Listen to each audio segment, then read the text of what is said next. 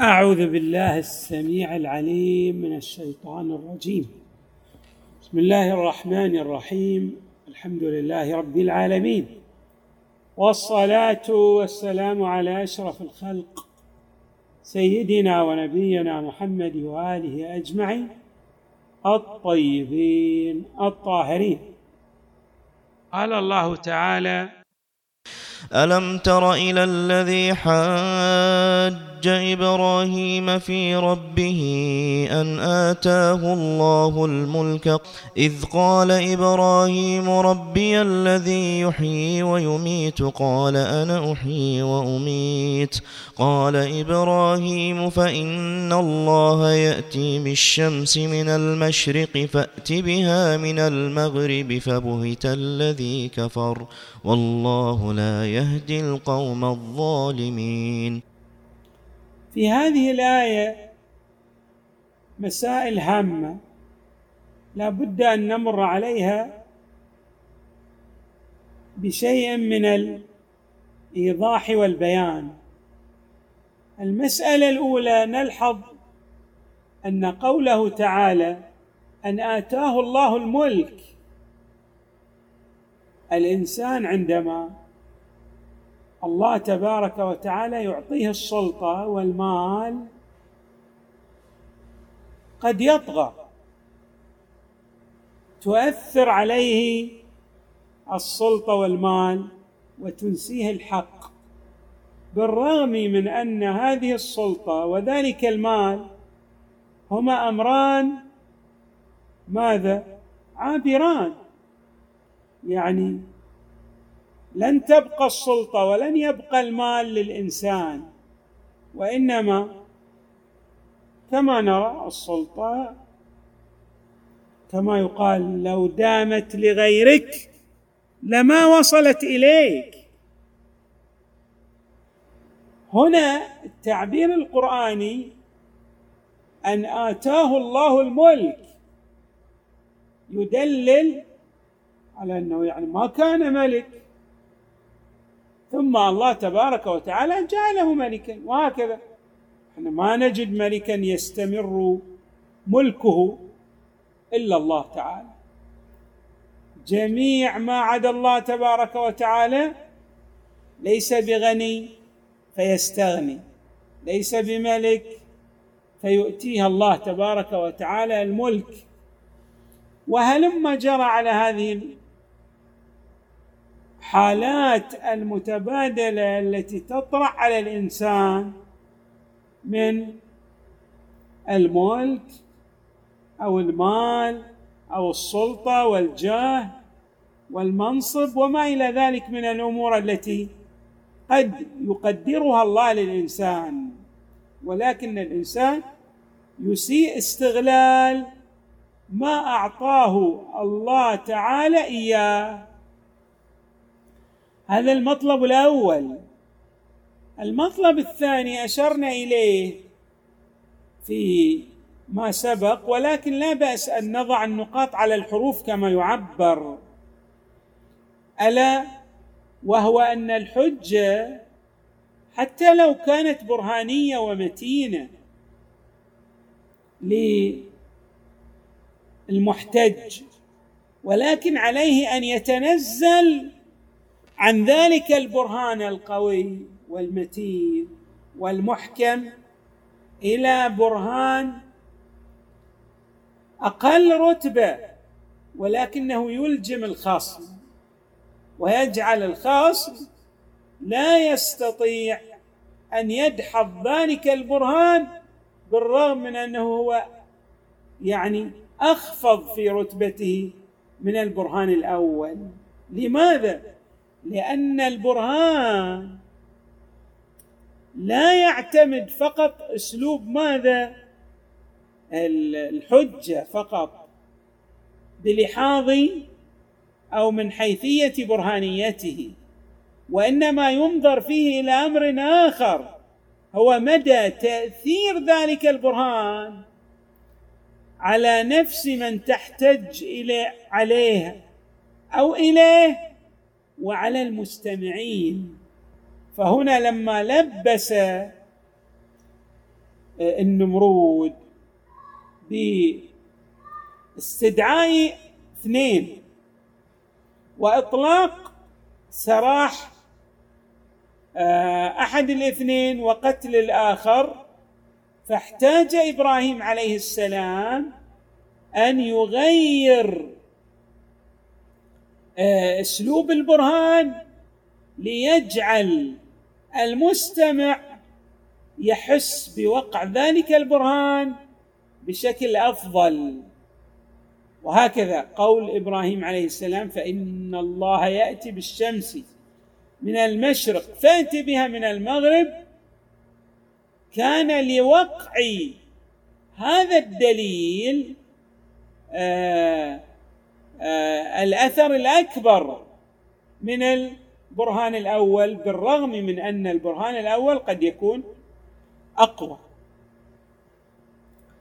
الأمر الثالث آه وهو جد هام أيضا هو في أنك لا بد كما يعبر بعض الأصوليين أن تسد آه المنافذ على الخصم بحيث لا يستطيع أن يهرب من تأثير البرهان. وهنا فبهت الذي كفر يدلل على ذلك. يعني ما كان له مجال ليستطيع أن يلبس في هذا النحو من الاستدلال الثاني الذي أورده الخليل عليه السلام. المطلب الآخر هو في قوله تعالى آه والله لا يهدي القوم الظالمين. طبعا الهداية بيد الله تبارك وتعالى. ولكن علينا أن نلتفت إلى أن الله تبارك وتعالى آه، يهدي المهتدي بسبب الأعمال التي تصدر من هذا المهتدي. يعني أن للأعمال التي تصدر من لدن الشخص التأثير الكبير في إيجاد القابلية لتلقي الهداية الإلهية. والعكس صحيح. فمن يعني يصدر منه الظلم والإثم والمعصية سوف يبتعد عن تلقي ذلك الفيض الإلهي. يعني لا تكون له الأهلية والقابلية لتلقي الهداية الإلهية. بمعنى أن الله تبارك وتعالى لا يجبر الإنسان على الهداية. ولا يقصره على شيء. هو الإنسان باختياره ولكن هذه الهداية أو الفيض الإلهي آه، يحتاج هذا الفيض لأن ماذا؟ إلى قابلية إلى قابلية إلى أن يحل في محل له القابلية. إذا الله يهدي المهتدين. بسبب أعمالهم يأتون بأعمال. وهذا الأمر مشاهد يعني أن كل عمل له مقدمات. عندما توجد المقدمات راح تترتب النتيجة على ذلك العمل ويكاد أن يكون ترتب النتيجة على العمل آه، كأمر قهري وطبيعي. لذلك نحن نشاهد هذا المعنى في يعني ثنايا القرآن. لاحظوا الله ولي الذين آمنوا يخرجهم من الظلمات إلى النور. اللي مر علينا. لاحظنا أن الولاية كانت للذين آمنوا. يعني آمنوا فاستحقوا فاستحقوا الولاية من الله تبارك وتعالى. بينما العكس الذين كفروا استحقوا ماذا؟ آه، يعني تنقطع عنهم الولاية من عند الله تبارك وتعالى وتتلقاهم الشياطين بإخراجهم ماذا؟ من نور الهدى إلى ظلمات الغواية. علينا أن نلتفت إلى ذلك.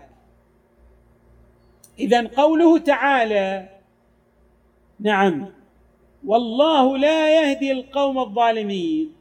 لا نتصور أن فيه جبر. وأن الله تبارك وتعالى يعني جعل بعض الناس آه، لا تصله الهداية.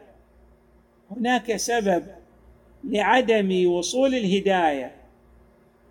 كما أنه توجد أسباب لوصول الهداية. الإضلال يهدي من يشاء ويضل من يشاء ولكن بوجود الأسباب يعني أن من جعل نفسه قابلا لتلقي الهداية سيحصل على الهداية.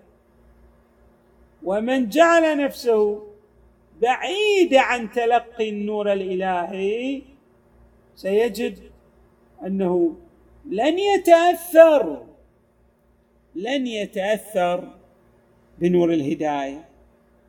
وقد تكون الأمور من الوضوح بمكان لكنه لن يستفيد من ذلك أبدا. بل كما يعبر القرآن ختم الله على قلوبهم. الطبع والرين والختم هذه مفاهيم قرآنية آه، تتأتى أو تتحقق عندما يكون الإنسان قد ابتعد بمسافات بعيدة عن الحق وقام ببعض الأعمال المؤثرة تاثيرا سلبيا على مساره. والخلاصة التي نتوصل إليها أن أعمال الإنسان تحدد مساره فالله تبارك وتعالى يجعل لأعماله ماذا؟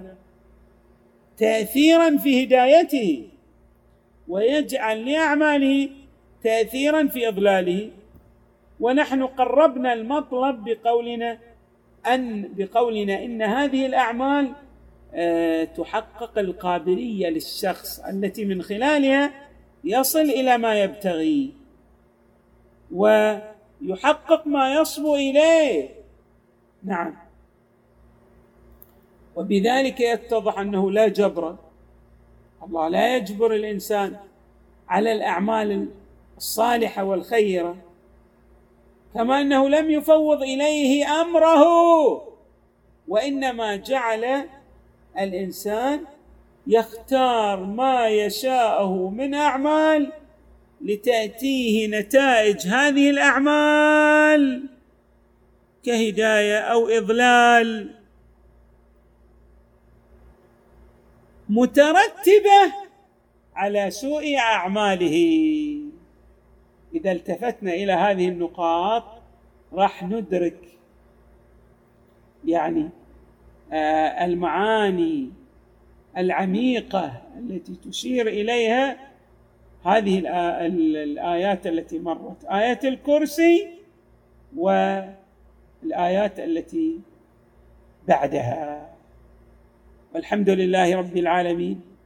وصلى الله وسلم وزاد وبارك على سيدنا ونبينا محمد وآله أجمعين الطيبين. الطاهرين.